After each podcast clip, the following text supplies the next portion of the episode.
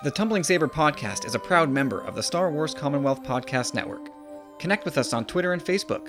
Subscribe to our shows on Apple Podcasts. Visit our base at starwarscommonwealth.com and take your first steps into a larger world.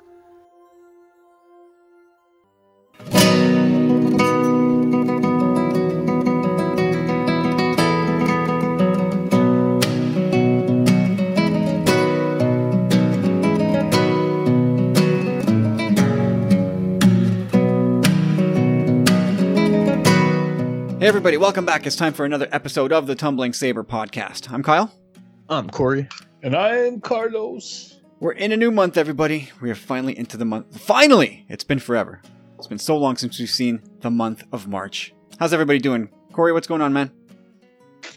Uh, not too much, man. Just uh, catching up on some Resistance this uh, this week. You know, it finally dropped on Disney Plus, and I haven't been spoiled. Haven't seen a thing. Haven't seen one episode of season two. So, kind of making my way through that, along with the Clone Wars and many, many other Star Wars things. So it's everything's looking up and up.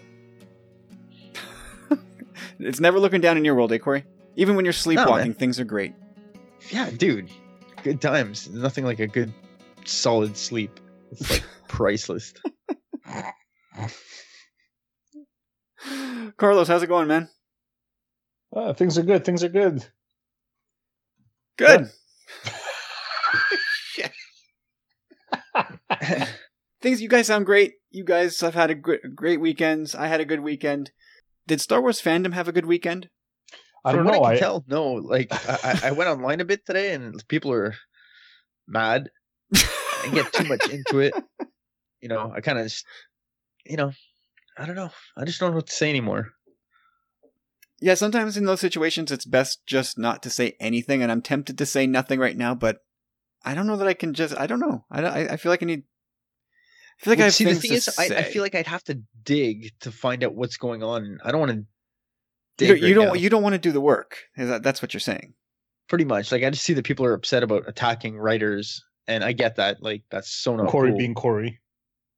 but you know i mean i haven't seen anyone on my timeline at- directly attacking anyone you know what i mean when i do see stuff like that like i don't know i do You just let it go. report it no i've reported stuff depends how vulgar it is and whatnot you know but i mean at the same time it's like if i want to stay sane and a part of this fandom i really almost at this point kind of turn a blind eye to certain things and just don't get involved because you know i'm just it makes me uncomfortable, man.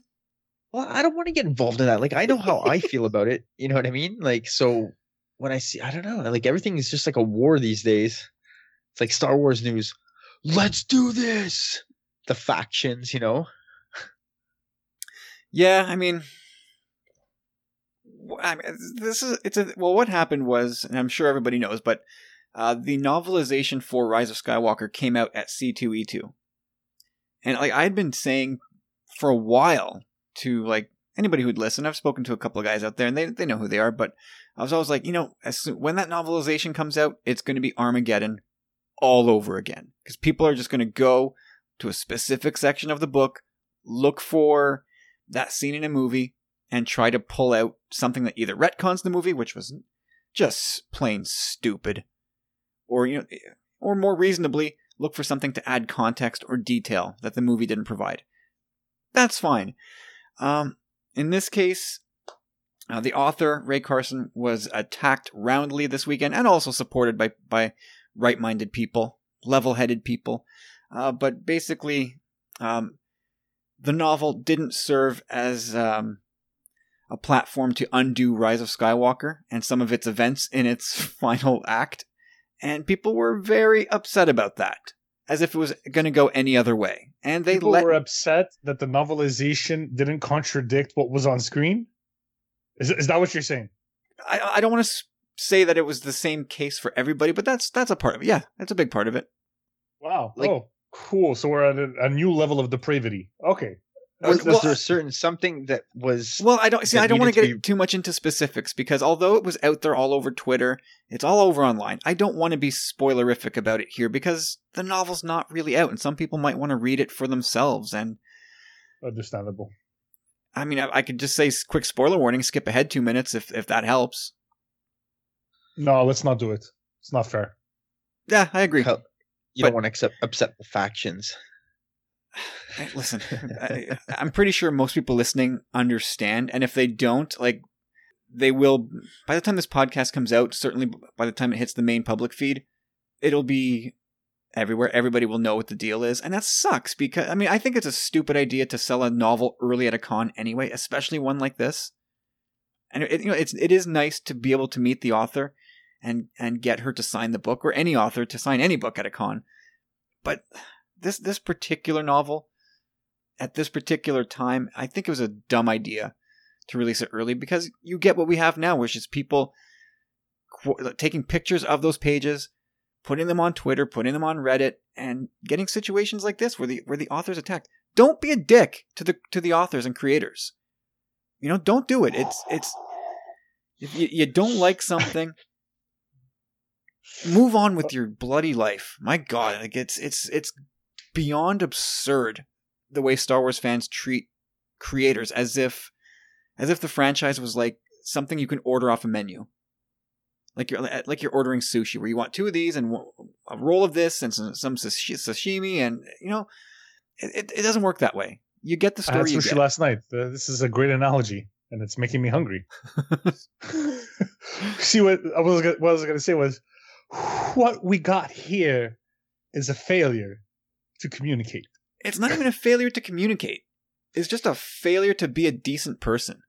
Like what gives people what what, what makes people think they can go go at a writer and just start screaming at them about a choice that really isn't entirely theirs.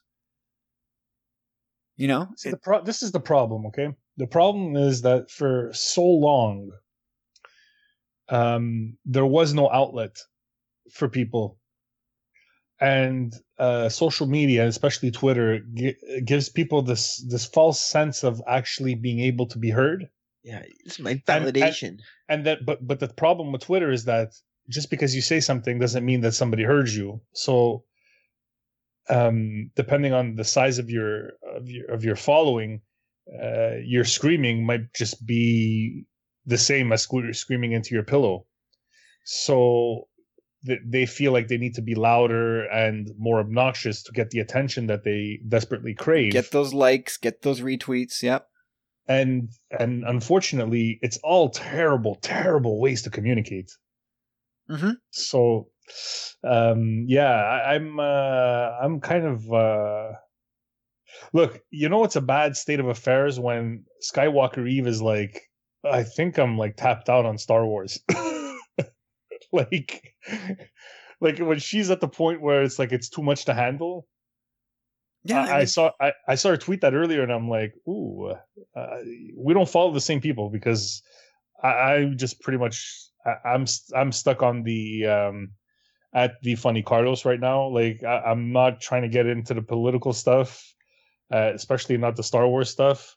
Uh, you know, but I pop in my head here and you know every now and then.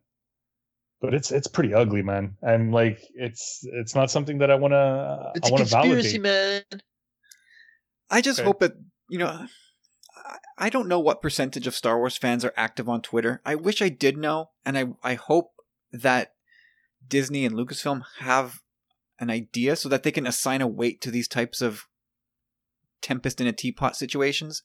Can I just give you a fact right now? This is this is a fact. These are statistics right now, okay? 80% of all the tweets come from 10% of the users. Oh yeah, that's always yeah, that's been a thing with Twitter for yeah, most accounts are lurkers, like lurking accounts, very inactive. So yeah, And uh, no, but some people will tweet like once a day and will make a joke or whatever and maybe get involved in a little thread here and there. But the majority of the tweets are coming from the same people repeating the same things over in everybody else's feed. It's it's it's literally it's like spamming, but uh, it's not computer automated, so it's actually more sad that way because they're actually typing it out themselves, or maybe they're copy pasting, but still, it, it's not like it's a computer generated thing. So it's it, it's really, I mean, It's Uh, odd though. Like you know, yeah. I follow I follow so many people, and like I really, my, for the most part, my timeline is pretty squeaky clean, unless someone I follow retweets something heinous that someone else had said. You know what I mean? Like it's it's it's odd. So like it's it's only brought to my attention through those avenues, kind of. You know? Yeah, for me too. Like my my like I had to go looking for it. Like if I didn't want to pre- if I wanted to pretend that it wasn't happening, it would have been easy for me to just let it slide, but I Oh, felt like I needed to know. Like I wanted to see what people were saying to poor Rae Carson. And I think and, and all the mean words got to her. Like it's not like it just slipped past her and she was just like, "Eh." Like it got her and I think she felt bad. I don't want to put words in her mouth and I don't want to speak out of turn, but I, I think it got to her. Uh, but then, you know, there are more of us. And those people, I think, uh, did a good job in, in lifting her up again and, and making her feel good about what she's done. And it, I'm still dying to read the Rise of Skywalker novelization. It's coming out later this month. I will definitely be there picking it up when it comes out and, and reading it through. Um, but yeah, just if you don't like something, can't you just stick to your your your silo with your other unhappy friends and stop tagging creators? Yeah, that that's fine. Like, don't tag the, like you could talk in civil discourse, not civil war. You know what I mean? Like you could say out to the Twitterverse that you didn't like something. Don't spoil it for others yet. Again, but you don't have to, like Kyle said, at the the creator, man. Like, Like if you don't have you don't have anything to- that like just just like somebody worked really hard on this. Like Carlos as a singer songwriter, you would not want somebody to say, "Hey man, I heard your song. It blows." You don't want to hear that. Well, no, you don't want to hear it, but at the same time, you have to understand that that's that's normal. I mean, there's there's oh, eight billion people on this planet, and uh, my art is not for everyone, and I'm mature enough to understand that. No, no, it's but fine. Like, it, artists, it- like, like, I think rejection's anybody all, you anybody know? goes into a like I know people don't like this podcast. People have written some sparingly bad reviews about us. I don't ex- like nobody likes everything or everybody. That's fine. But nobody comes after us and says, "Hey man, I heard your podcast. It sucks balls." Like that that's that's fine. You don't have to like something. You don't have to like the Rise of Skywalker novelization. You don't have to like the choices. But you also don't have to tell the writer that you didn't like it. Just move on. Yeah, no, it's not that you don't have to. You're just you're you're not implored to do it. Like it's it's not a nece- it's a, not a necessity. So when you're telling somebody, um, in in this context that your podcast sucks, you're not telling it for them. You're telling it for yourself. Right. So you're making it you're making it about you. Yeah, so exactly. anytime you go online and you you uh, uh you, you crap all over uh, Rae what was it, Rae Carson Mhm. or or Charles Soule or Claudia Gray or wh- whoever it may be, unless it's Anthony Daniels, then it's it's actually merited. but like anytime you do that, you're making it about you, and everybody sees it. You're showing So- your ass. Is what you're yeah, doing. it's- so it's like you know you're not really you're you're not a hero like you know and and let's be honest if you didn't tweet it the, the second that that uh, um the leak came out then you're one of a hundred who tweeted the exact same thing. You're not special. You're not special. There's a Yeah, hundred other miserable people just as miserable as you tweeting the exact same thing. You're not in the y- y- you might be in the minority, but there's a plurality of you idiots. So nobody cares. We heard your opinion once. It doesn't matter what your face looks like and what your avi is and what your bio is on Twitter. I don't care. I don't. Yeah, if I mean if you're being mean to creators and if you're just generally being lousy and spoiling Star Wars for people ha- haven't yet either seen it because we know the the movie when uh, the advanced screening started and and people started getting word of what what happened in the movie and they were just openly talking about it on Twitter, you're an a-hole. And if you're taking pictures of pages from the novelization and posting them, you're an a-hole. Uh, done. Uh, Plain and simple. And if you are then taking that Yeah. and, and, and tagging the creator and demanding explanations and telling her how, how terrible she is and that she's ruined things, I could use much stronger language, but but I won't. No, we'll leave that for Rick on Cannon Fodder.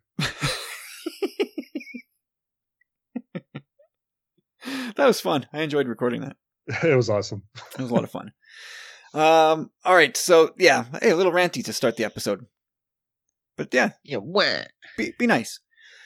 Um, all right, so a little little news thing here. Seems like the 2022 movie is still a go, gents. Uh, there's a on the official Disney site. If you dig real deep, you can still find a link. It's a schedule of all the Disney movies that are coming out in the next few years, up until 2027, I believe.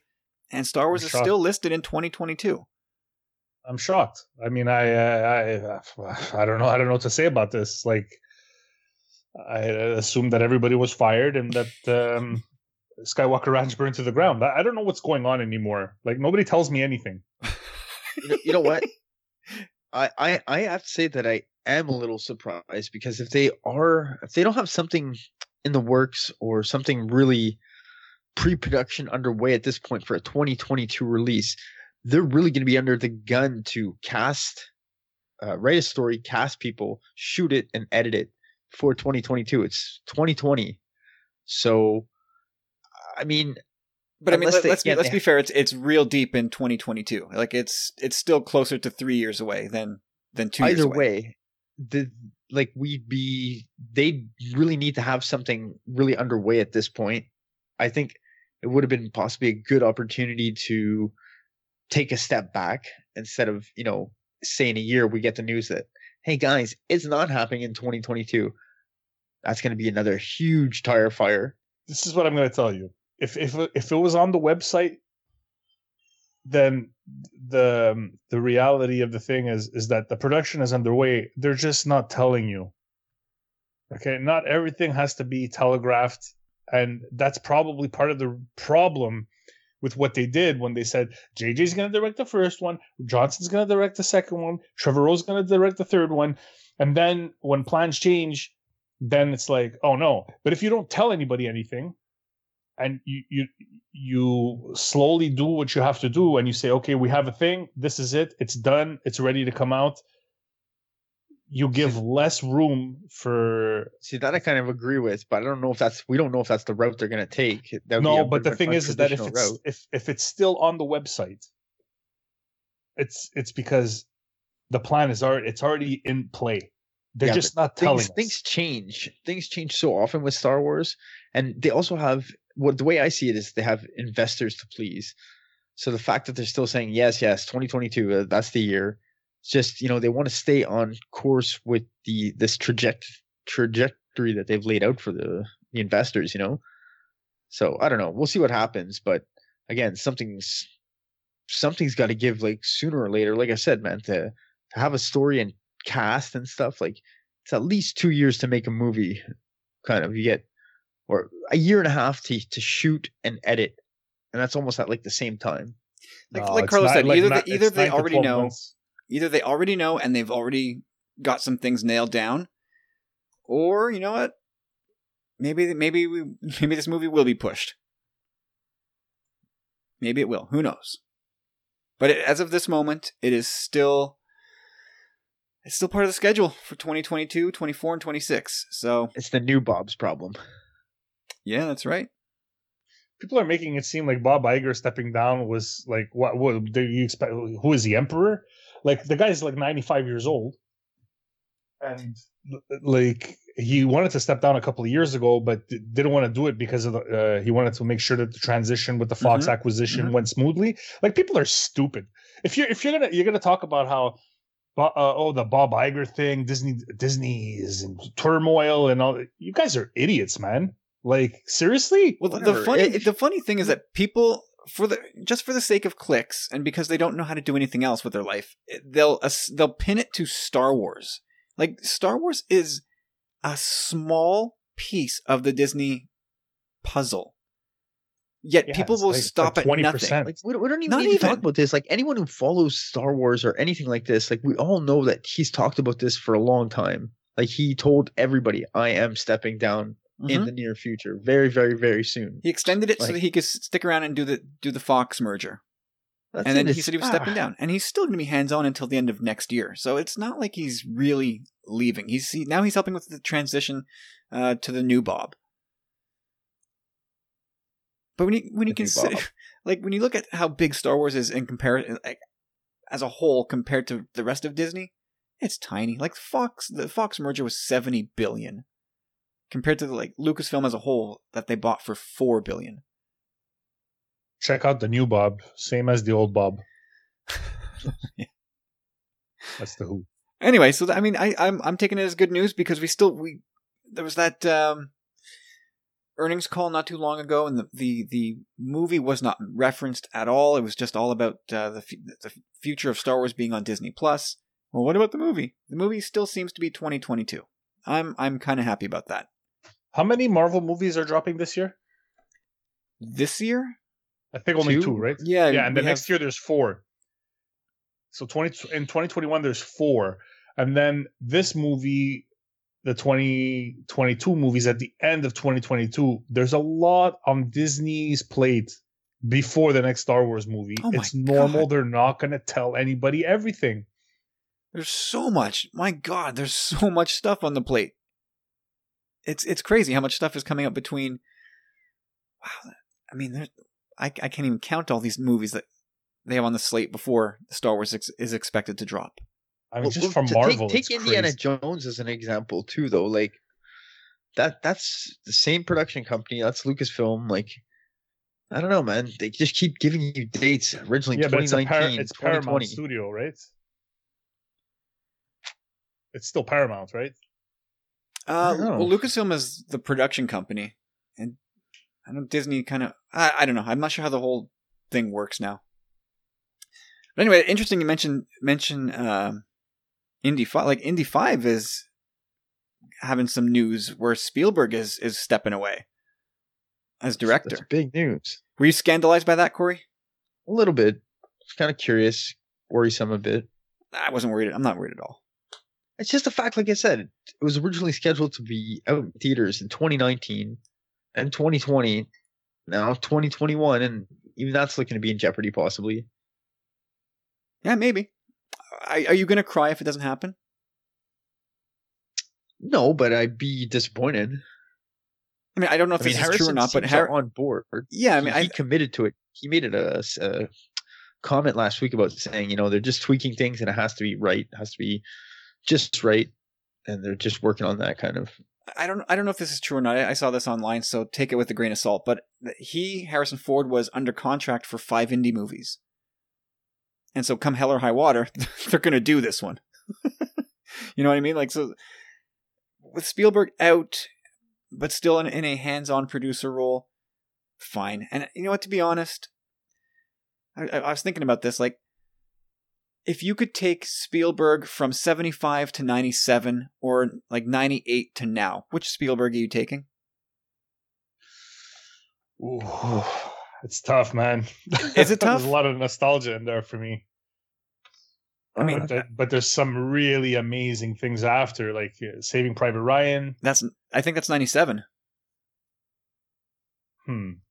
That's yeah, it's true. so So it's- you it's- Jurassic Park, uh, Jaws. Jurassic Park, Jaws, Close Encounters, uh, Amistad, Schindler's List, Saving Private Ryan. I'm pretty. I thought was the end of 97. No, it's 98. Is it 98? It's, uh, 90 Yeah, Okay. that's why I was uh, July 24th, 1998. So yeah, so that would be uh, yeah, that for me like that would be his from the 98 to now chapter of Spielberg's career. Like that to me is his top movie of, of that era. Didn't he do Lincoln as well? I don't know. Is that just me? Like, uh, uh Let's have a look. I'm not sure. Yeah. Uh, I like I liked Ready Player One a lot. I Thought that was well done. he executive produced Bumblebee. That's good too. Bah, I mean, to, to me, when you stack up Spielberg's early career and his like more modern career, it's it's not close. Three Indiana Jones movies for before 1990. Man, like it. For, I'm not not. I'm, he he did have some great movies from 98 to now. Like Bridge of Spies is is really good. The Post. Tintin. you know there's there's definitely a lot to, to like about uh, Spielberg's career at, at any stage. Like Color Purple, I think, is, was a huge movie. Yeah. that's mid '80s. Empire of the Sun, remember that movie? Yes. Oh man, that was that was something else. That movie. And he also did uh, Hook. which whatever, but it was still a huge movie. Did he do Hook? Yeah, I think so. But then you you put in stuff like Band of Brothers, even though it was a miniseries. Uh, Catch Me If You Can was awesome, but not as a director, as a producer, right? So if he's not directing Indy, but he's like somehow executive producing, Yeah, he is. like he, you know how many amazing movies he's executive produced? Mm-hmm. Like, uh, I'm The Goonies. Yeah, that's one, I guess. And uh, uh, I don't know, man. Some of the it's tough, right? Because wasn't he also with Zemeckis for the um, Back to the Future. for the Back to the Future stuff? Yeah, executive produced Back to the Future as well. So, yeah, man. I mean, up until ninety, if you if you throw in ninety eight, I'm gonna say yeah, his earlier movies. But if if ninety eight's the cutoff, it's still. I mean, it's good, but He also did It's Catch whatever, Me If You Can, right? He directed Catch Me If You Can. I love Catch Me If You Can. That was a- that was a fun movie's movie. Fantastic. Oh my god. Yeah, he produced it. Anyway, and it's not like I mean, if the rumors are true, uh, James Mangold is in talks to to direct, and so it's not like Steven Spielberg is being replaced by chopped liver. Yeah, that'd be sweet. Like that, that's a pretty good mix to me. If they're getting He's Spielberg to produce, Uh, according to him, yeah, that's right. Anyway, um, this is not uh, the the uh, Indiana Jones podcast, so uh, let's uh, let's let's let's divert Let's back to Star collecting Wars. update. Yeah. No, I don't want to do a collecting update this week. Ooh. It's a Oh no, one. I have I have one. Oh, I you do? have- All right, let's do a collecting update. Let's let's and we'll go back to the news. All right. You want me, you want me to unpack this thing? Go, go first, Corey. Stick But- to Star you Wars. get- Stick to fast. Star Wars. Yeah, it's all Star Wars. So just sit back. I hope you got a, a lunch packed. Oh, It's a big lunch. Remind. Remember, I said I didn't want to do this. Anyhow, look, it all started two weeks ago. I haven't been on the pod in two weeks, you know, so it all started two weeks ago. I go looking for Dooku and Bly Black Series because I know they're coming out soon, right? Then I can't find them anywhere, not even on Amazon. Can't pre-order them anymore. So I kind of panic, right? I'm like, oh my god, like ah, like I'm gonna miss them. So I get, I tell them to notify me when they're back out for pre-order. But in the meantime, I order Kit Fisto, Plo Koon, and the Child Funko as well as Stanley Legends. Sorry, that's the only one. But I put those up on pre-order. I just I don't know. I had to pull the trigger, you know. And then, From who? From uh, Amazon? No, that was uh, Northman Collectibles. Okay. So hopefully those come through. You know what I mean? I'm a little worried, but uh, I've never really bought from them before. So anyway, what happened after that? Uh, yeah, I guess yeah. After I got a notification that uh, Dooku and Bly were back on, that was like the week after. So I pulled the trigger on those. Then Kyle, you actually got me the two stripe Mando Funko Pop. That's the guy who rescues the Mandalorian when he's a child, I believe. Then I still had this uh, Amazon gift card lying around, and I asked Kyle online, you know, who's it going to be between Obi Wan and Padme Black Series? He pushed me in the direction of Padme, so I went that way. Then I found a guy online that was liquidating his entire Black Series collection, which was pretty sweet. And I managed to pull the trigger on Boba Fett, the original Boba Fett from the Orange Line. Anyway, that's a bit of a pricey figure, but that one uh, it makes me happy. Cool. Uh, that's, that's that's- that's a pretty hefty update. Although that means like, like since you pre- the things that you've pre-ordered, you can't talk about when you actually receive them. Oh, we'll see about that. but man, yeah, that was that was that was. It's been a crazy week. When I wrote it all down, I was like, "Holy crap!" That That's Boba uh, Fett makes me happy, man. It's so minty, man, for an old toy. maybe it's a counterfeit one. No, it's not. This guy's legit. Really? Really? You sure about that? Seriously? You, I got you nervous now, huh? No. It's legit. If you ask the guys in the Facebook group, the Black Series Canada Facebook group, they'll tell you. They'll tell you. It's just from there. All right. Yeah. Oh, Carlos, watch this. This is going to drive Corey crazy. Hey, Corey, do you want to know how much your Funkos are worth? I don't know which Funkos. Oh, any of them. I don't know. You know, there's an app that tells you exactly how much they're worth. No. He's getting itchy, Carlos. I know it. Yeah, I know. Yeah, you you, you you download the Funko app, you search your thing, it tells you what it's worth. How about that? Cool. That's pretty sweet. Corey will be up at three in the morning. How much is this one worth? What's that? What about this one? He's not going to get any sleep at all. Oh, whatever. God damn it! This one's even only eight look? bucks. You know you're not getting rid of it. Like you're gonna Uh, bin it of- before you get rid of it. There's there's one or two that I'd be willing to part with, I guess. one or two out of how many now? Like ninety. Oh, it's definitely in triple digits, but still. I'd be willing to part with one or two percent of my collection. way to way to dig deep. Way to dig deep. Well, I said willing. I mean, I could get rid of more, but it just wouldn't make me happy. Anyway, I got um I, I was speaking to a manager at EB Games and she's a big Funko collector and she's the one that told me about the app. She's like, "But if you, if you don't have if they're not like con exclusives or like like any type of like retailer exclusive, they're not worth jack." No, Like- for the most part, yeah. So- So whatever, if you have like a an, an SDCC an SDCC Funko or from some other con, you might have something. Otherwise, whatever. It's they're they're anywhere from like six bucks to twenty bucks. That's not necessarily true because there are some benders that are quite hard to find, and the, there's also a Well, Robot course. Devil. There are of course going to be outliers, but generally speaking, the ones that you buy at retail, I'm not going to get you much. Yeah, but they still make me happy too. You know what? The only thing that makes you happy, Corey?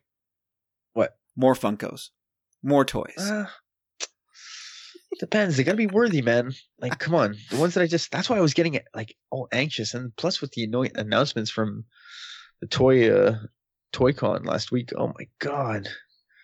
It's kinda crazy, man. But Kit Fisto, Plo Koon, Dooku, Bly, those are all very key. Well, you know, what? I was going to talk about there's like uh, four waves of Black Series stuff that's coming later this year, and the website that had the news up took it down, so I'm not going to talk about it anymore. I mentioned it. I, I, Is that I, with the Cad Bane? I just finished saying how I wasn't really going to talk about it anymore. Cad Bane, man. it's crazy. Jesus Christ! Can you read the room at all ever? Of course. No, that's his. That's a Cad Bane. superpower. Cad Bane. Well, then I'm not. I'm definitely not going to tell Corey about the fan channel exclusives. I'll let him. I'll, I'll let that linger. what? Hey, Carlos, what do you got in your collection this week? So uh, we uh, got our hands, our grubby, grubby little hands, on the Resistance A Wing from the Rise of Skywalker line. Cool. Of course, when, when I talk, I, um, everybody knows it's Lego. Um, Cheating on the ties. yeah, but we also got news that uh, I think the uh, the UCS set this year is going to be an A wing. So the complete the fleet is is is happening. Uh, there was never been a, a, a UCS A wing, so that's uh, that's pretty cool. Um, hopefully we get some uh, some news about that in the next week or two. Uh, I also pre-ordered the Razor Crest and the uh, the BrickHeadz uh, Mando and Baby uh, How much did Maybe- you? Uh, how much was that? I saw it for like twenty four, I think. Yeah, that's what it is. It's, the Yeah? price is the price. Yeah, that's what it is. So I just uh, got my uh, my grubby little fingers on those, and um, the slave one is still ev- it's still eluding me. Like there, there's something about it that's like uh, I I need to pull the trigger because I really want that Leia minifigure for the 20th anniversary line. That's the only one I'm missing. Uh, but uh, it's like uh, I don't know, man. I don't I don't know. You're gonna. Like, you're wa- doing what I did when I was looking at that um, Rogue One series Y wing, and I'm like, yeah, yeah, I'll get it. I they're they're plenty. They're everywhere. And then one day they were gone. yeah. I was at a Toys R Us today, and they had many of them. Really? Yeah. They're Not Rogue One Y wing? no, no, no. The the the 20th anniversary Slave One. Oh, oh, okay, yeah, yeah, yeah. No, there's a lot of those. I mean, uh, they're still on Amazon and uh, at a decent at a decent rebate. So I don't know. It's just it's it's going out on the you know just putting out that money.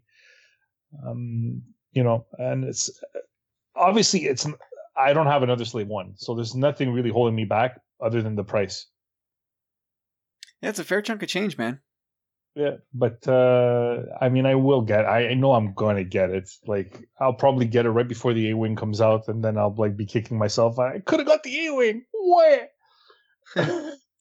but um yeah, I, I don't know. I, that's the A wing is probably something that I'm not gonna. I'm not gonna.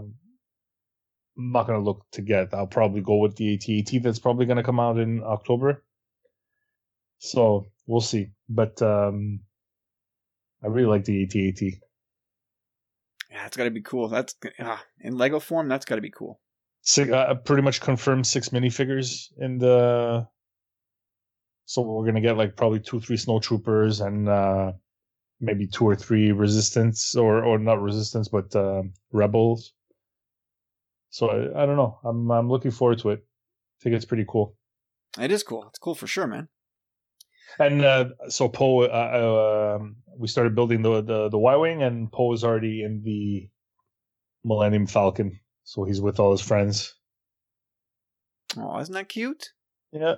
So I uh, I assembled the full crew for the uh, Rise of Skywalker Millennium Falcon. Pretty happy about that. That is pretty cool. Uh, all right. That's it for collecting? Yep. Oh, yeah. Nice. All right. Quickly back with the news. Cassian Andor. The series seems to have a cinematographer named Jonathan Freeman, that from uh, discussing film.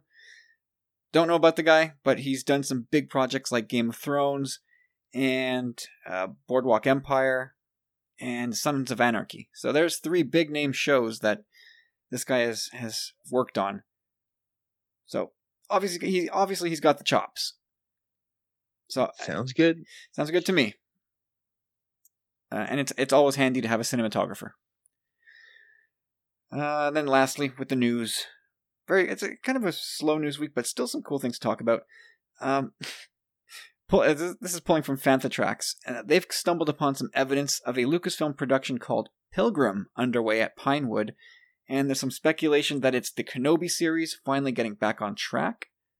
Uh, but Fantha Tracks also asking if this could be uh, production ramping up for Indy Five, like we just talked about.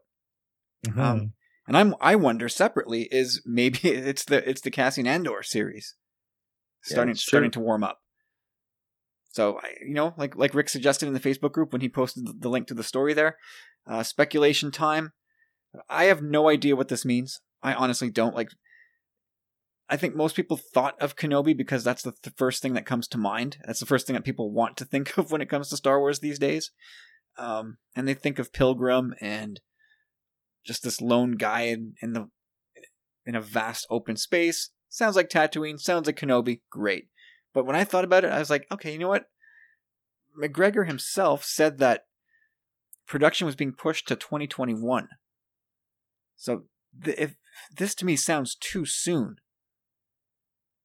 for this to be the Kenobi series, and I I can't imagine they'd be doing like I know they started set construction and all that stuff, but it seems too early to resume that.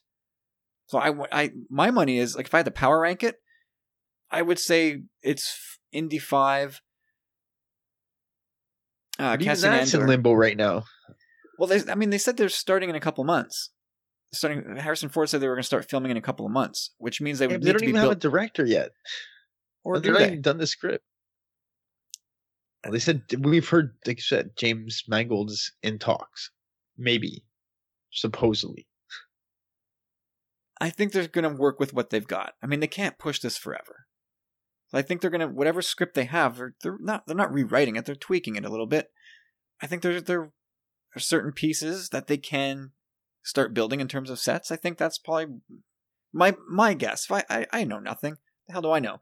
But if I had to guess, I'd say they're starting to work on Indy Five. And then if it was not that, I'd say it's the Cassian Andor series. And if it's not that, I'd say then sure it's the Kenobi series.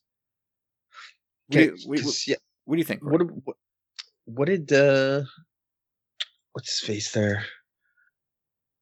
Pedro Pascal, what did he say? Uh I think he said that they're starting in 2020, right? I think they're probably done filming season two. They started filming that last fall. No, uh, sorry. You talking about um, Diego Luna? Yeah, sorry. They Basically, I, he, I don't he think said- I don't remember him putting any dates to it. Yeah, he said toward the end of 2020, like things were plowing ahead on like some talk show or something like that. Right, but they do they often they'll build sets months in advance. I mean, it just seems like that's the closest, in my opinion. Like title wise, I agree with you. It kind of sounds like Kenobi would be the best fit. I don't really see it being Indy whatsoever, just because of the recent news. And Well, pil- like the word pilgrim has been eh, I can almost connect that to Indiana Jones. Because they've talked about pilgrim like the, the, the pilgrimage pilgrimages in Last Crusade, I think. So yeah, it- multiple times actually. yeah, it wouldn't be out of line to to have have Indy associated with the word pilgrim. Kenobi just makes the most sense, just because you said like stranger in a new land, kind of. Yeah, and uh, you know, people have said, "Oh, it's like like a, like the whole John Wayne Western motif thing," and apply that to Kenobi. No. I don't know. Whatever. Like, obviously, we're speculating. Carlos, what do you think? Uh, it's, I think it's cool that uh, production is underway under one of the projects that they said they were going to produce. So um, I'm just happy about it. Something's happening. Yeah, Yeah, maybe something's it's- happening. Uh, Maybe it's uh, season two of Mando. Maybe it is. Who knows? yeah, could be. Could be. All right. Well, so much for those notes. All right. Um, guys, we didn't get. I didn't get a chance to talk to you guys about uh, the High Republic. The big, big news from last week. Uh, we had our live reaction episode, which was interesting to record. Uh, shout out to Rick and Marie for being great soldiers on that one. Um, but we've had a week to sit on the whole idea and the whole, you know, check out the the offerings that that are coming later this year.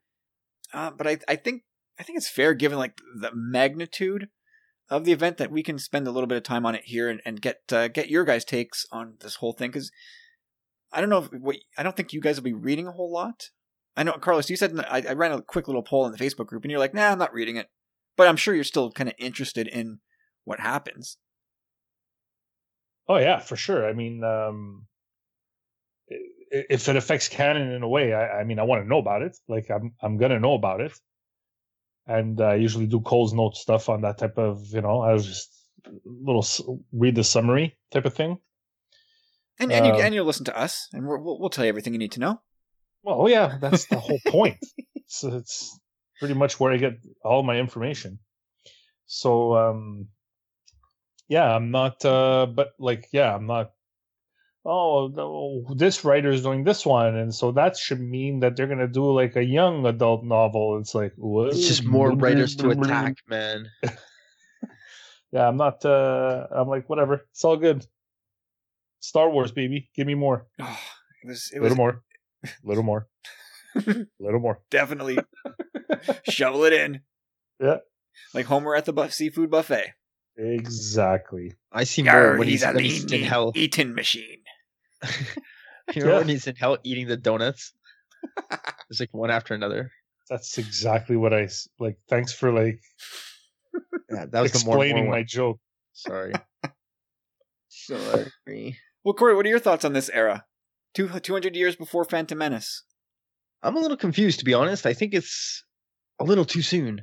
I, I, I like the whole concept and all that, but even 500 years, I was kind of like too soon. Like something something big's got to happen. Like I don't know. Like I know it's one of two things. I know from what I've read so far in the synopsis, there's like a big uh, disaster, the great disaster, I believe. Something cataclysmic has happened within the galaxy. We don't know what that is, but this is where the story begins. So maybe the original Jedi Order from that time is destroyed at the center of the galaxy or something. Uh, we know that they're kind of trying to push the frontiers of space at this point. So maybe it's an isolated story in that regard because it takes so far away, uh, takes place so far away from civilization and whatnot. So I don't know. I'm kind of really curious to see what, how it's gonna connect or how, how they make us believe that it's only 200 years. Because even if you look, uh, 200 years in our history as humans, you know. Granted, a lot has happened, but in this story, it seems almost as if something's been forgotten again, only within that 200 years. Like, the movies lead me to believe that there was at least a thousand year reign of the Jedi where they're totally on top of the game, you know? Something here is kind of throwing me off a bit there. There's also something, a quote that I saw in more from one of the the the books that's coming out, saying something about a species that was armored and they had uniforms and whatnot called the Nihil, I believe. The Nile. The Nile. The Nile, and they're able to access hyperspace which is dangerous. Like 200 years prior, I just would have figured at this point that the galaxy itself was much more settled instead of so frontier like. Like, again, this thousand year reign of the Jedi, maybe that's hyperbole in a sense that. What? Hyperbole, okay. you know, like. I don't know, maybe it's from a from a certain point of view, you know what I mean? Because this 200 year difference, I mean, it just seems like so much has happened in between. That the galaxy's expanded so much since then. Where again, like I felt like the galaxy and the Senate and all that, like, was connected for thousands of years. So this is it's a bit confusing. So uh, I'd like some kind of clarity on that. Well, you know, you know how you can get that clarity by reading stuff. Yeah, oh, yeah I'm, I'm definitely not getting some of the stuff there, but the most part, I definitely want to get the into the dark and light of the Jedi. I'll get the I'll get the Marvel stuff as well. I think the High Republic that'll be interesting. But I mean, well, you're, most you're three to five. I mean, dinosaurs. Cool. I mean, didn't you hear about that online? I mean, people getting all freaked out. Like I don't. Maybe it was a bit of a bad wording. Now, if you're talking about like Earth dinosaurs, then okay, uh, maybe. But you see that kind of stuff everywhere in Star Wars. Well, I think dinosaurs is just another way of writing giant reptiles. Yeah, exactly. Like it, it's all over the Clone Wars and it's all over Rebels. Yeah. Like, are we going to be talking about Clone Wars City? Eventually. Okay. Eventually, yeah. Um, yeah, I mean, I 200 years before Phantom Menace, I, I, you know, there was a lot of questioning this this choice, and I questioned it too. But ultimately, I think I'm fine with it. You know, I, I but I think I will say this: like when they announced this project way back when, I think using Kenobi's line of you know uh, a, th- a thousand generations that that whole line from A New Hope, I think that was misleading, and it made people think that we were going way back in time.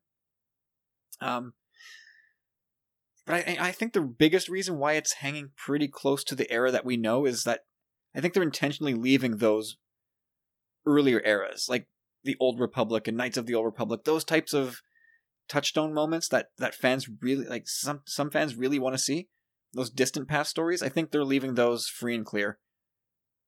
I, I don't think they want to touch that at all. Yeah, so that, that's Carlos. Did are, are are you okay with? Did you? What, what do you think of 200 years before Phantom Menace? Um, I'm kind of like uh, on board with what uh, Corey was saying. Is like uh, I, I kind of wanted it to be disconnected from any character that we know already, and the fact that we know that Yoda's alive 200 years before that mm-hmm. kind of sucks. Um, but it doesn't necessarily mean that he's going to be involved in any way. Uh, and it could be if they're in the Outer Rim, um, I mean, he Yoda when he was asked about Camino didn't know what it was, so he doesn't know everything. Um, well, just the the story does take place in the Outer Rim for the most part, from what I understand, right, Kyle? Like, there's this huge space station that they've built that people can kind of like Starlight live Beacon. on. Like, it's a yeah, yeah. It so, sounds like, like, most of the story will be taking place like they the Jedi of that time were described as as like Texas Rangers, which I kind of dig. Uh, but it, it, seems like most but, but that much. I don't know. I just it's it's kind of see that that to me they sounds changed like that happened from, ten thousand years ago. Yeah, that's exactly it. So like to, like in the time of two hundred years, they went from Texas Rangers to like sitting in a in a temple built over a, t- a Sith temple. Well, like, this is what like this, it, this I mean, it really got me thinking over the course of the week because when we did the live reaction pod, like our minds are just like spinning from the announcements. Um, I, I, I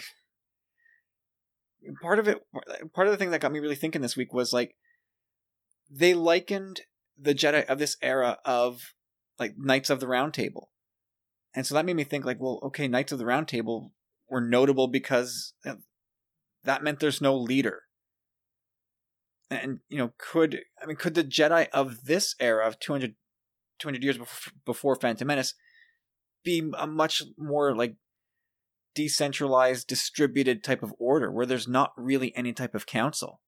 And then something happens maybe it's a, a sith manipulation that we don't the jedi don't know about that forces them down a, a path like something that forces the jedi to come together in a more dogmatic and structured way, which no, that cool. doesn't make sense. Like even if you look back at like that episode of Rebe- Rebels when they're on Malachor, I believe, in the Twilight of the Apprentice, mm-hmm.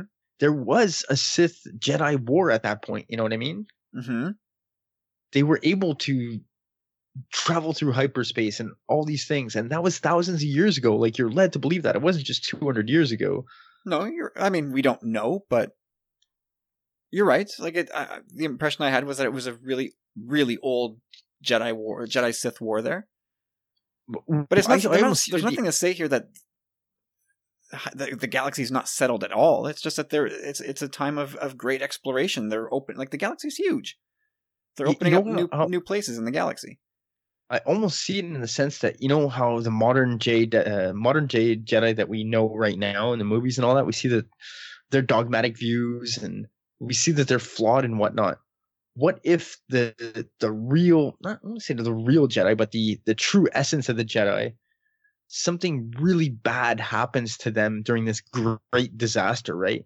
And the only remaining Jedi were at this outpost on the outer rim. They're the only ones that are left to rebuild the order. Kind of that would make a little more sense to me, you know. And then you well, can I mean, see yeah, how something got lost around the along the way. That's that's kind of what I'm that, thinking. Like something happens to the Jedi that forces them down a path that they wouldn't have gone down. That for that eventually leads them to the prequel era where they become their own worst enemy. That's kind of that. That's I mean that's that's one train of thought that I that I went down during the week. But I, I just I hope we get something within the series that lets us know that the Jedi have been well established for many many eons and millennia. Well, that's what I mean? we don't need to. We already know that. Yeah, but the, here it's kind of belying those things. Like the the, the it seems like the, the galaxy. Yes, they can travel through hyperspace, but it's not an everyday kind of deal. You know what I mean? And that they're still settling planets. Like this would be kind of cool too. Imagine like we see them settling some maybe Tatooine for the first time, or just planets that we know already. Just for them being they're seeing them for the first time. Yeah, it could be. That's I mean that's kind of what I find exciting about this is that we just we just don't know anything. One one of the things that I thought was really cool as like a core question, uh, what would scare the Jedi? That's what the writers kind of all like. This is a, an era where the Jedi are pretty cozy, but what would scare them? You know, in a time where there's where there's you know they they described like widespread peace and its galactic exploration, the belief that the Sith are extinct, like, like again, these are the Jedi at their peak, and there's nothing for them to contend with until these these Nihil come along. And you know, and, and like I said before, like maybe that's maybe the the complacency that the Jedi are kind of guilty of in the prequels begins to take root or is, is kind of evident in this era. And it makes them ill equipped to deal with any kind of challenge or fear or something like that. What do you think, Carlos? What's what scares the Jedi as an order? And there's been lots of jokes made about relationships, marriage. That scares the Jedi. no, I think it's um like there what scares the Jedi on one point on one side is it's a uh, their ability to to to see to use the force like losing that ability to use the force I think if if if they're they foreshadow that, I think that'd be cool. If that's what really scares them, like they're being blocked. Yeah, like remember that that that uh, the scene from Revenge of the Sith where Palpatine says, "All those who have power fear to lose it." What if that's a, you know, happy accident type thing? But it could they could refine that to be a reference to Jedi of being afraid of losing their power. That'd be kind of cool. Yeah, that's uh, that's the thing that I think that like fr- big picture. That's what scares them the most. And uh, little picture, uh, I would say carnies. Small hands, terrifying. Smell like cabbage. Corey, what's what scares the Jedi for you?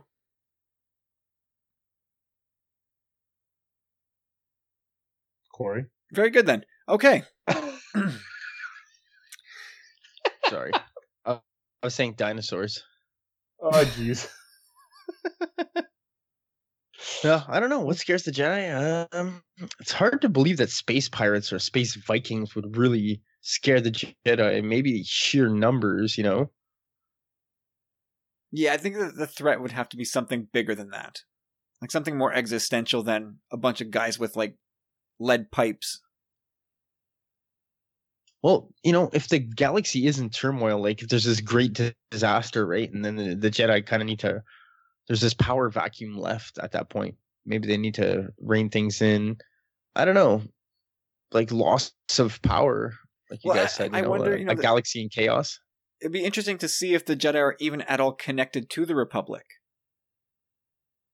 You know, because by the time of the prequels, they're sort of already roped in as sort of like these puppets of the Republic, and it's ne- almost never more evident as as in Master and Apprentice that the Jedi are just kind of like pawns of the Republic.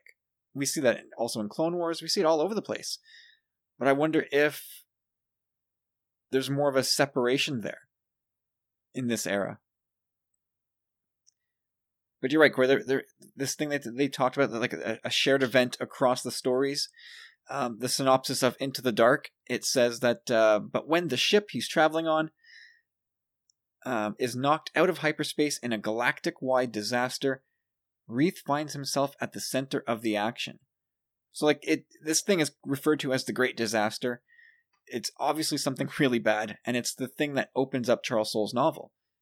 So, whatever it is, it's going to link most, if not all, the stories.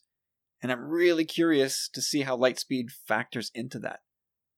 it's really interesting. You know what I mean? Like when I think of it from this way, it kind of it's hard to describe it. It almost makes me feel like a teenager a bit again, in the sense that it reminds me of the EU or Legends, because it's so far from anything that we really know, right? In Star Wars for the first time ever. So from that in that regard, I don't know. It's just it's gonna be new and it's gonna be really different and it's gonna feel different I know what it is? It's it's it's the Nile, all simultaneously doing a bunch of Holdo maneuvers. Right Ugh. across. How, choked on that one. oh, how would people lose their minds on that? Like a thousand Holdo maneuvers at once across the galaxy. Oh boy. Oh Jesus, wouldn't that be something? Not my science fiction. Change.org, clear the decks. All right, so what about the belief um, that this is going to lay the groundwork for movies and TV? Like I, I we we I've, we've talked about those reports from MSW and Zero.hu, and while I think that kind of still may be true, I kind of don't want it to be anymore. Like I, I kind of want this group of authors to write a story and wrap it up in their own way on their own terms. You know, like they they're to put in all this energy and time into this massive initiative and build it up to something only to have like somebody else eventually take all the credit for it on screen. You know, I, I think it, like that would to me would rob rob the books and those creators of of whatever. I I don't know what, the right word is, but you know, uh, they had that whiteboard. An actual ending was was part of it, which Yeah, I saw that. That was that was funny and sad. yeah, I, I think a lot of fans took that as like a veiled shot at at Rise of Skywalker. But I think they I think one of the things they're they want and I think will get the opportunity to do is is wrap up their own story. And then if there's a, a movie that deals with this era thereafter, it could be set there or in in and around that time. But all all this all this High Republic publishing stuff is sort of the the base and foundation for the setting of it, if that makes sense.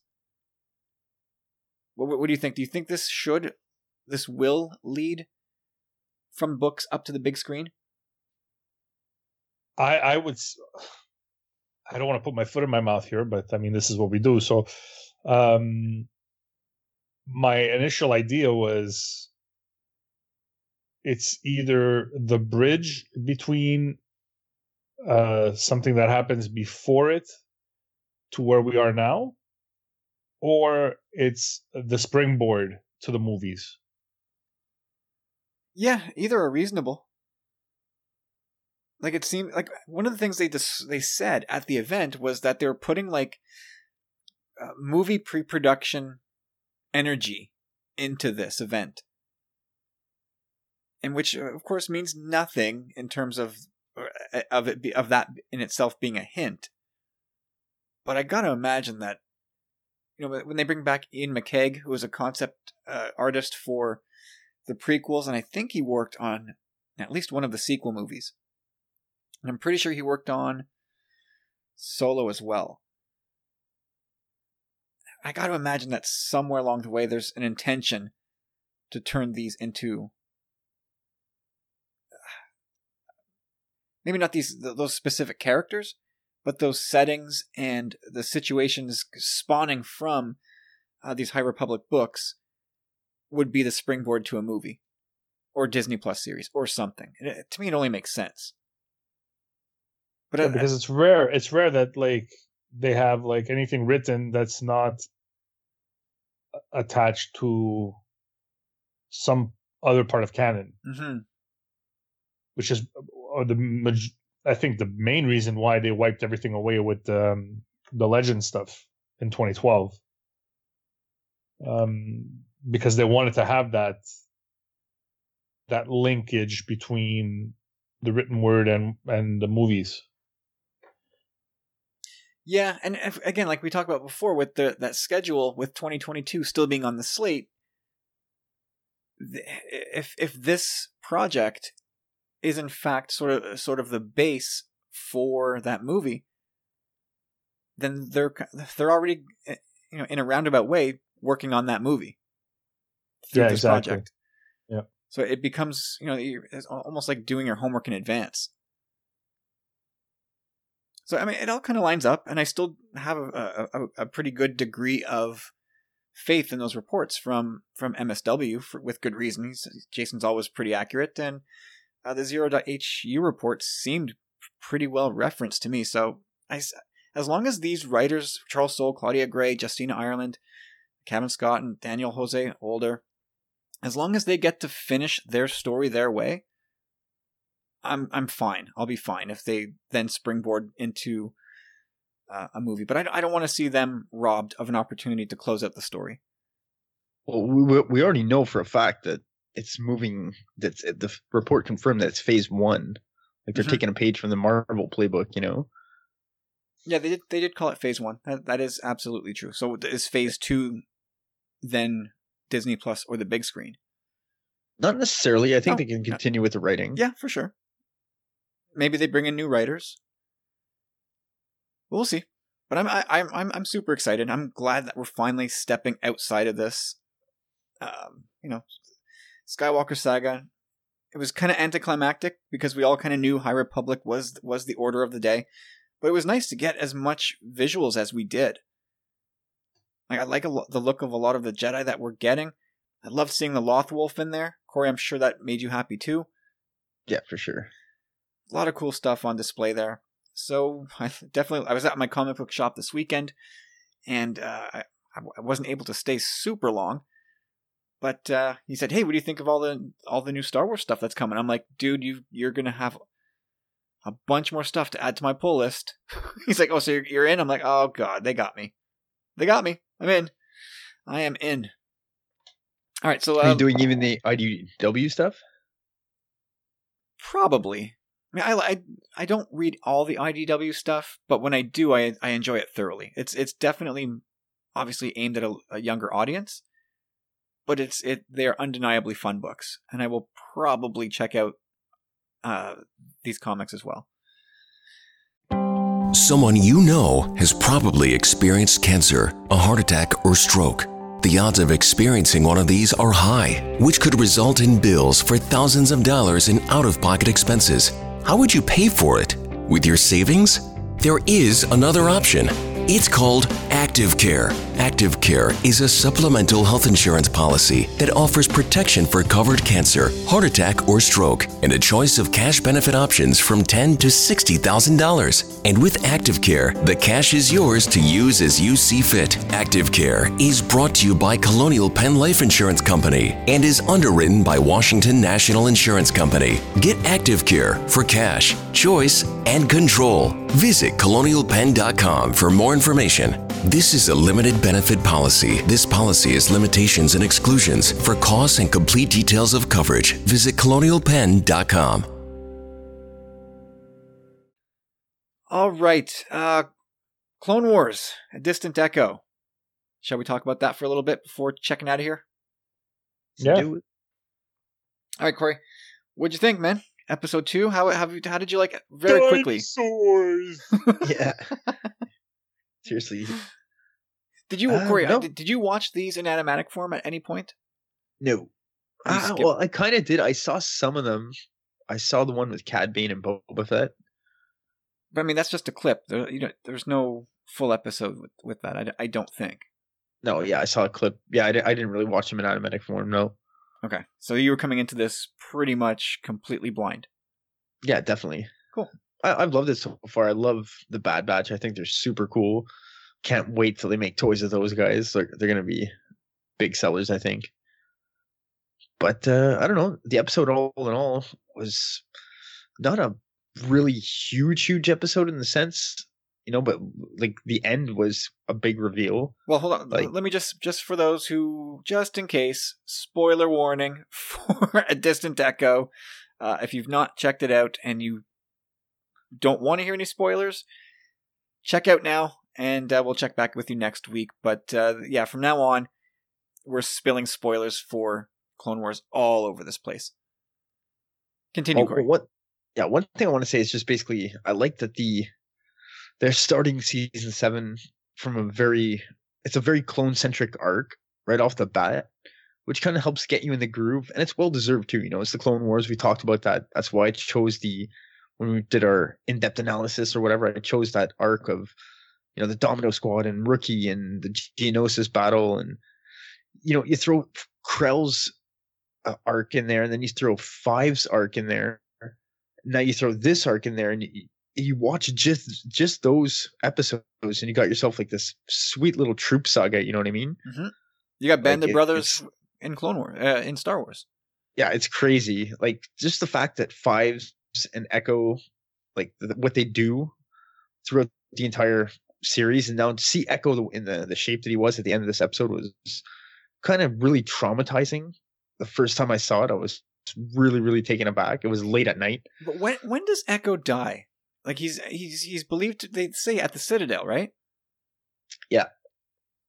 Because I was talking to I- Kigo offline, and he's like, no, no. Uh, he was telling me like, no, it's it's Heavy. Heavy's the guy that blows himself up at the Citadel. Well, Heavy Heavy blows himself up right before the battle of like that's in season one to to blow up the the radio tower so that the transmission stops. Right. That that was Heavy. I thought that was Echo. No, When does Echo die? Echo would probably I think be season six. I haven't I haven't got there yet. I haven't done the full rewatch yet. Hmm. I can't I can't remember Echo dying at all. But but this is oh boy, I'm so confused. Anyway, whatever. He's in it for quite. He's in it for the long haul. It's pretty sweet. I think another interesting thing to really point out is, you know, uh, Obi Wan and Rex definitely are in on Oh, Anakin and big Padme. time, big time. Well, let, let me pause you there. Uh, let, let's get Carlos back. Carlos, how how have you been j- enjoying Clone Wars so far? I'm loving the visuals. Oh, oh I'm, I'm man. just I'm I'm loving the way it looks. I I um the, the, you you could tell they're they're trying to like um foreshadow Anakin's turn already. Yeah, Um it's the whole both. It's got a somber feeling to it so far. and uh like in this episode um when he's talking to the to the um the hologram of Padme that that's the, that's the image that everybody was looking at where they're like oh she's wearing the thing where she died and Mhm. um She's holding her belly the whole time. yeah Clearly got a little baby bump. yeah yeah and he's like so oblivious And Right. Across the Stars is playing. Like, geez, can Yeah. you hear that? Yeah. No he can't hear it Corey that's Oh, not how life works Dinosaurs. uh, I would like to say that this part of the episode is uh, brought to you by um, uh, Robert Cast's uh, gummies that he sent me. Uh, just saying, kick it in. Yeah. What was the question? No, no, I, I'm really enjoying it. Uh, I'm loving, I'm loving Clone Wars. I, I just, uh, I, I want to get past the, the the clone trooper arcs. It, it- that's it. Like I'm, I'm on the same page as you because from what I understand, I think how many episodes are we getting here, Kyle? Like, I remember being something small, like eight or something like that, which is scary because you know with two down, that's like no, no, it's. six I think, left. I think we're getting twelve episodes in this season. e- even at that, okay. Like I'm glad that this wrapped up quickly, which was nice. Now it's time to get into the more heavy stuff. Like I like the the side tangent episodes, but it's almost like we don't have time, man. I'm not sure which episode is next. I thought this this arc is continuing. It possibly will. I Like, mean, I'm pretty sure it will curious. because I think I think we're finally going to get Trench taken care of one way or another. that'd be nice. Yeah, I think I think this Bad Batch arc goes for two more episodes, and then we get into Ahsoka on Coruscant for four episodes, and then Siege of Mandalore for four episodes. Oof. I think that's but how that's it's what I'm go. looking. That's what I'm looking forward to. Like I, I want to get past this. This part, not not not that it's not good, but it's it's not what I come Uh, for. you, got, you gotta you gotta just soak it in as it comes. I don't like the clones. What? They attack. I'm I don't like them. All right. what are you saying? What am I saying? Execute Order 66. Yes, my lord. There you go. I don't like you. It's over. Over. That's what the you gotta open your eyes, man. That's what this whole series has done for me. Like I was on the same page. Like you hate those guys in the movie. They, they just seem like drones, which they kind of are. But this gives them the individuality. It's like clear as day in episode one of the entire series, where Yoda's with like three troopers. He's like, "Take your masks off." He's like, "Well, we're all the same." And he's like, "No." He's like, "You're all very different," and I love it, man. Don't Star Wars blame me. All right. You needed that. I, I want. It's I want. Clone Wars. I want to accept that. I have self worth. I know things too, man. yeah, man. Is yeah, man. The Well, I- next I- I episode is called "On the Wings of Keeradaks." I'm trying to find a synopsis for it, but uh, I'm doing a poor job of it. I, I like what Carlos was saying though on like the somber note. Like even when Obi Wan's throwing that shade at Anakin, like, did you tell Padme I said hi? Like Anakin doesn't even say anything, you know. Like he's just like looking. Looks yeah, he just he just like- looks back and he's like, "Ah, damn it, I'm busted." Not even that. It's like he's like piss off Obi Wan. Like mind your own business. Yeah, there's That's- a, there's a bit of- of there's a bit of don't like don't talk, don't say her name, don't talk about it. Shut Yeah. up. That's what that's more what I got from it. But I also think eh, like Anakin's kind of he's like, "Oh god damn it, I'm busted." And it, I think Obi-Wan kind of lets Anakin know just by doing that that he's sort of insulted that Rex he would tell Rex and have Rex run interference on him, but yet he wouldn't tell Obi-Wan cuz I mean obviously Obi-Wan would pro- I- I wonder how Obi-Wan would react. I mean, really. Yeah, I, I mean, I, think- th- I think Obi Wan would have two different reactions. He'd have a, a reaction in the moment and a reaction after he thinks about it because he's been there with Satine. So he knows. He knows how it feels. Yeah, I agree. But he'll- he's, it's I think hypocritical. he would have been cool bit. with it. Like he like he in Attack of the Clones, he he tries to guide Anakin completely away from his feelings about Padme. Which again, yeah, like it's kind of hypocritical. It's it's the thing to do as as a master. But at the same time, it's like, dude, you, you you've been there, you know. So that that wasn't entirely cool, but yeah, yeah, it definitely feeds into the tension between Obi Wan and Anakin that we definitely get, obviously, in, in Revenge of the Sith. But it was fun. I, I did like those those those opening moments on that flight deck on uh, Anaxes. Like Yeah, the it did provide. like you guys that are nice. well, I mean, too. the visuals are nice, but it, it did provide for some kind of uh, uh, quirky little comedic moments, which I thought were funny. It's yeah, actually- it was okay. Was. uh, I mean, yeah. No, I look. I'm. I'm not saying that I. Like I really, I don't. I'm not a fan of the clones. I'm not a fan of the clone arcs, um, in general. But I mean, I mean, the story is still interesting. Like, and I, I, I mean, obviously, spoilers. Like, we find that Echo was alive. The, the separatists saved him, reanimated him, gave him like Maul robot legs, and are using his programming to to to to, to fight the clones. And I think it's actually ingenious in a way. Like, it's it's the the story itself is actually pretty cool. So it's I'm not I'm not crapping on it. You know, yeah, that's the thing. Like, I, I feel like be a little gonna- funny. I think he's going to turn on them in the long run. Like he's kind of like a Terminator now. Like yes, he's been saved, but the damage has been done. You know, like not only were his legs gone, like his arm looked like he had something in his chest, his stomach. Like it was, it was really unsettling to see the first time. All those things, those wires into his head. Yeah, you can see a, a, a point coming where he's going to be like, "Ah, you left me behind," and he's he'll have all kinds of animosity. Yeah, like he's gonna have a glitch, or he's like already been programmed to like spy on them or something like that. You know what I mean?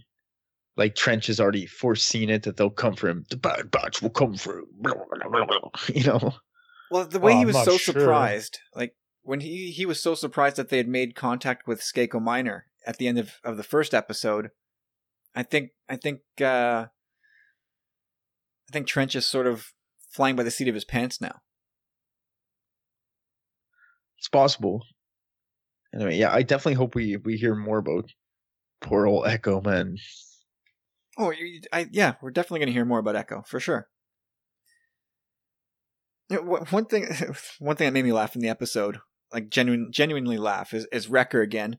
So they're on that ship heading towards uh, whatever that other planet was called, and you see Wrecker in the background, and he's doing like these like single arm shoulder presses with a gonk droid while eating a Yeah. Yeah. drumstick. Yeah, that was what awesome. the hell is that? Louis Cyr. Oh, so good. Yeah, like I said, they like they had a lot of obvious call outs uh to, to, like the personal feelings getting in the way, which for me was was great because it, it helps to it helps to reinforce that Anakin like you know, the, the parts where Anakin was was telling uh, Rex not to let his feelings about Echo get in the way. And it's it's it's it's it's funny because Anakin can't help himself from letting his feelings get in the way. That's that's pretty much what Padme told him too. You know? Like, Yeah. like he looks up to you like he watches you in action like you got to trust him this time let him follow his instincts Mhm. and he was right he was right Yep, for sure. Yeah, eh, the, the show was saying something. Uh, maybe we need to see the full arc again to, to really figure out what it's trying to tell us. But like, when when you look at um, the, the movies and they tell us one thing about letting personal feelings get in the way, like the way Anakin's disposition was, like it was all coming from a, a place of control and possession, and it went to shit for him. But with with Rex, his personal feelings were coming from a different place, and it led to, I mean, at, as of the end of this episode, a good outcome where they got their their pal back, and they've screwed the separatists pretty hard. So somewhere there's there's a line that they're walking where personal feelings can be good. I just don't quite. I guess we again we have to wait till the end of the arc to see what uh, what the what the arc, what Dave Filoni and pals are trying to say. Um, but yeah, you can kind of look at uh, Rex's dilemma with Echo uh, in a similar light as Anakin with Padme. Like Anakin has like these nightmares about Padme, and uh, like Rex has a hunch, right? And and they both kind of follow their heart to like to those to the conclusions, and and like I said before, like one has a good conclusion, one and one does not. But uh, I, I love that parallel that they're working at here. Very interesting to me. Yeah, I'm on the same page. And I'm also really curious to see what's going to happen to the Bad Batch too. You know, are they going to make it? Are they going to sacrifice themselves in this funnel arc for them? Who knows? You love you love the sacrifice, dude. You watch Star Wars? You ever seen Star Wars? Uh, I think so. A couple times. Yeah. What's how, how many how many sacrifices are there? I don't know. Kanan. Uh... No, skip the animation. There's too many episodes to remember. Just on screen. And do you count Ben Solo? Anakin. Yeah. Mm. Solo, Han Solo in a way. I, I you know when he walked out onto that bridge. I don't think he was sacrificing. I, I don't think he was sacrificing himself. Harrison Ford knew it. he sure did. Yeah, but he wanted that. Oh yeah, absolutely, he wanted that. But I, I don't think the character of Han Solo was going out there with the intention to die. Not the intention, but the full well knowing that it could happen. Like I see, you see the no. look on Harrison on his face, man, before he gets onto the bridge. They foreshadow it, but when he says, "I'll talk my way out of it," every time, it. every time. Like yeah, that's he, Han, that's there, pure Han Solo. There's no way he thinks that there's a chance that his son turns on him. No way, no way, no way. That that wouldn't be Han Solo. I don't know. I know that he had to take the chance no matter what, even if when I see that scene, I, he's unsure, man. That's the way I see it. Well, I think, he, I think he's time. in the he's in the gravity of the situation. Like this is it's a heavy moment between a, a regretful dad and a, a, a deranged, fragmented, tortured, yeah, there, broken. There was kid. no guarantees. I, I guess there's never any guarantees, but I, I'm. I, and there was no guard railing. You can never convince me that when they put him when when Lawrence Kasdan writes a line like I talk my way out of it every time, that that was not a clear depiction of Han Solo's mindset. And he, but he's not gonna talk his way out of it with like that's in regards to breaking in and all that crap. Like it's not in regards to talking to his son. Right, but he's also no, there with the intention of bringing he, him. He said that when the Kanjiklub st- storms the storms the the ship. Mm-hmm. That's when he says it. He's not saying it like oh they landed on the planet and no no he's saying it because he like he knows he's going to be confronted. He knows he screwed them over and he's going to talk his way out of it because he always talks his way out of it. So when he goes on that bridge he, it's he's just following his character arc. He's just doing what he always does. Listen Jabba you're throwing away a fortune. Don't be a fool. He's trying to talk his way out nah, I, I don't think so it's his son man he's not trying to take his talk his way out of anything he's trying to bring his son home well exactly, exactly. like how can and he bring him home if he's dead you can't bring yeah, him home. He has to dead. take the chance either way. What I'm saying is that he didn't walk out onto that bridge saying, "I'm leaving with my son 100." percent Like he walked out there saying, "Like this could be the end of me." No, he doesn't calculate it that far. That, that's what we're trying to tell you. Is that wow? That's your opinion. oh boy. what? I mean, Christ. I watch a movie, I interpret it one way. You can't okay. tell me I'm wrong. It's not like he he says it. There's no inner monologue no, no, sweetie, I can and I will. Wow. That's where you're wrong. no, I can tell you you're wrong. Doesn't mean I'm right. Uh, all, I'm, all I'm all I'm saying is that they set the character up a certain way. There's no way he goes on that bridge thinking that he's gonna get his ass handed to him. See, he, thi- disagree. he thinks that he can get away with it. He's not trying to get away with anything. He's That's trying the thing. to. the he's the trying to- gravitas of that situation.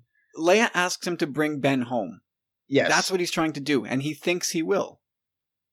he does. I don't necessarily know. He has to try. That's what I know. Like he has to man up and try. But when he walks onto that bridge again, I don't think he's convinced that he's necessarily going to bring him home. But he's going to give it his best shot. And he's scared. I see that. Like he's. I don't know. It's before he takes his first steps when he calls him. He's like, bad. Like, I don't know. That that's the way I see it, anyhow. Like I, I I get I that. don't- I don't it, think it he- just makes it more tragic. He is the the smooth talking guy, but he's not going to smooth talk his son in a situation like that. That's not what that was about.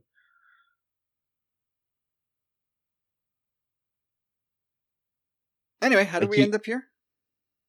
Because Carlos was wrong, How and did we? his opinions were stupid How did we end up on on a catwalk on Starkiller Base? with no guardrails.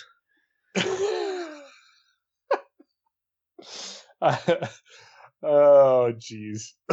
I'd get vertigo, man. I'd be like, oh, Don't just don't look down. Don't look down. So, I, as far as I can tell, this episode was pretty true to the um, to the original animatics, but the the, the scene with um, Anakin and Padme that's new. yeah, Oh, definitely. so Uh, it was not in the Oh. original animatic reel. okay, I got you. There, there was a scene. it made the rounds. Uh, like a, a, the scene that I, I presume it replaced, and it had it had to do with um, like the, when the, the Bad Batch and, and Anakin they were kind of boarding that ship to go to that other planet.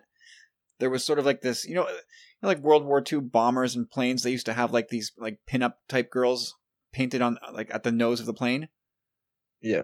So in in the original, they had a, a, a Padme all painted up like pinup style on the edge of the on, on the front of the plane. oh, that's not gonna fly now. No, and it, you know, it was completely taken out of the show. So, and, and in the animatic, Anakin's like, "Well, we're gonna have to change the artwork there," and it was kind of like they made a joke of it, but it was it was Anakin's possession and jealousy of, of Padme coming through. But yeah, that that whole scene got completely yanked out. Um, and yeah, we, we, the, result was that funny exchange between Rex and Kenobi, and the whole foreshadowing of the, of the tension between Anakin and Obi Wan. Like that, that's all new, and I think I think the change is better off for it. Anyway, anything else uh, about a distant echo before we wrap things up? Clones Rock. Um, no, it was it was it was. It's been a bit of a slow but fast start. Like, I'm I'm No, no, curi- you can't say that. You can't say a slow but fast start. That means nothing. I'm on. Uh, I'm somewhat on the same page as, as Carlos in the sense that I, I'm just. We don't have much of this, you know. So I want this. I want to get into some heavier stuff, and I'm. But I'm happy that we've we've been going down this this route so far. Yeah, I mean, it's it's it's been nice to see these shows finished, and they you know they look so damn good and they sound so good, and Kevin Kiner has just outdone himself, I think, so far. But And uh, I'll, I'll just say again that that they're they're fast. They're they've all been fast. Like well, yeah, speed 20, of plot. 22 like- minutes. Boom. Yeah, and it's just yeah, these ones they they're condensing a lot of story. Like even in this one, as soon as they land, like Anakin gets grabbed by some creature, takes him away. Here's the chieftain, blah blah blah blah. Here's where we need to go. It's like ta ta ta ta ta. You know, that's how Star Wars always works, baby. Come on. I know. Come on, but yeah, I'm I'm happy. It's, I'm really happy we got it. And like you guys said, the the it looks a little different than it did. Like it looks much better and more refined. And Anakin's hair is amazing. Yeah, this is. I mean, we're we're we're a few months away from Revenge of the Sith at this point, so you know it's it's it's getting close. Uh, all right, are we done? we done for this week? Think Sure. So. That's all for this week. That's going to do it, everybody. Uh, hope you enjoyed this episode of the podcast. I, I enjoyed recording it, like oh, as as always. Um, if you want to be involved with the podcast, you can send us an email to tumblingsaber at gmail.com. We will definitely work your questions and comments into an upcoming episode. Uh, and if you want to send us a review, if you want to review us on Apple Podcasts, please go ahead and do so. Uh, screenshot it, send it to us, let us know you did that. Uh, we'll also read that on an episode. It's been a while since we read one, so you know if if you feel it in your heart, if if you have that kind spot in your heart for us, head over to Apple Podcasts, leave us a nice review, and we'll re- read that on an upcoming episode as well. Uh, shout out to Rob Wade for endorsing this episode as part of the E14 Endorse program, which you can learn more about at emotionally14.com, where he's got lots of content endorsing a bunch of cool and funny podcasts. Um, so go check that out, emotionally1414.com, and uh, tell them we sent you. And be sure to check out our friends at the Star Wars Commonwealth Podcast Network. We've got a bunch of great shows. Everybody's still chugging along, doing the thing, doing the Star Wars thing. Uh, if you need more Star Wars in your life, you'll find it at Star Wars Commonwealth. Uh, you can find our pages on Facebook. You can find us on Apple Podcasts as a provider. And uh, like I said, a lot of shows, everybody exploring Star Wars a little differently, so you're going to find what you like there. Um, so, guys, that's that's it. We're all done for this week. Uh, all that being out of the way, Corey, Carlos, where can we find you on social media, buddy? You can find me at the Funny Carlos on Twitter and Instagram, or at C Candido Music, or at carloscandidomusic.com. Awesome, Corey. Where are you at? guys, hit me up at Chomp Rules with the Z on the Twitter machine. And uh, yeah, join us in our closed Facebook group. Always fun in that safe haven. Absolutely. Come join us in our Facebook group. We're always having fun about Star Wars. Well, we're going to let you right in there. And otherwise, you can find me at Tumbling Saber on Twitter, uh, Instagram too, but I'm I'm pretty much dormant there right now. Uh, and that's going to do it, guys. Uh, be nice to each other out there. Be nice to Star Wars creators, or or you know what? Maybe we're we're not going to get much Star Wars anymore because uh, good Star Wars. You know, uh, like like like I said, you know, bringing things around to when we started the episode. Uh, I I meant to read read this off the top, but Dar- at Darth Internus, who is somebody who works for for uh, Del Rey, he said that I wish I could tell you that the intensity of Star Wars discourse or the way some readers feel it is appropriate to treat writers hasn't had an impact on finding new authors willing to write for Star Wars. I wish I could tell you that. I really do. And that that, that tells you all you need to know. Yeah. People crap. are fans are chasing away creatives by being dicks. so don't don't be just, just if you're unhappy, find another way to express it leave the creators alone. All right. So that's going to do it, everybody. Hope you enjoyed the episode. Let us know what you think, and we will talk to you. Oh, it's March break for me, so I'm taking the rest of the week off. Um, so if you if you want to find me, you can you know where to find me. But uh, I I'm putting my feet up and enjoying a week off with March break with the kiddos. So that's it, everybody. Uh, we'll talk to you again next week in a new episode. Have a great week, and we'll talk to you later.